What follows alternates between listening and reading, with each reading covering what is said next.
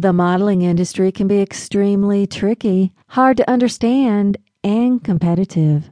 With that being said, you must gain whatever advantage you can to have a leg up on other models. Every little minuscule advantage you have over another model increases your odds of landing a contract over the other model.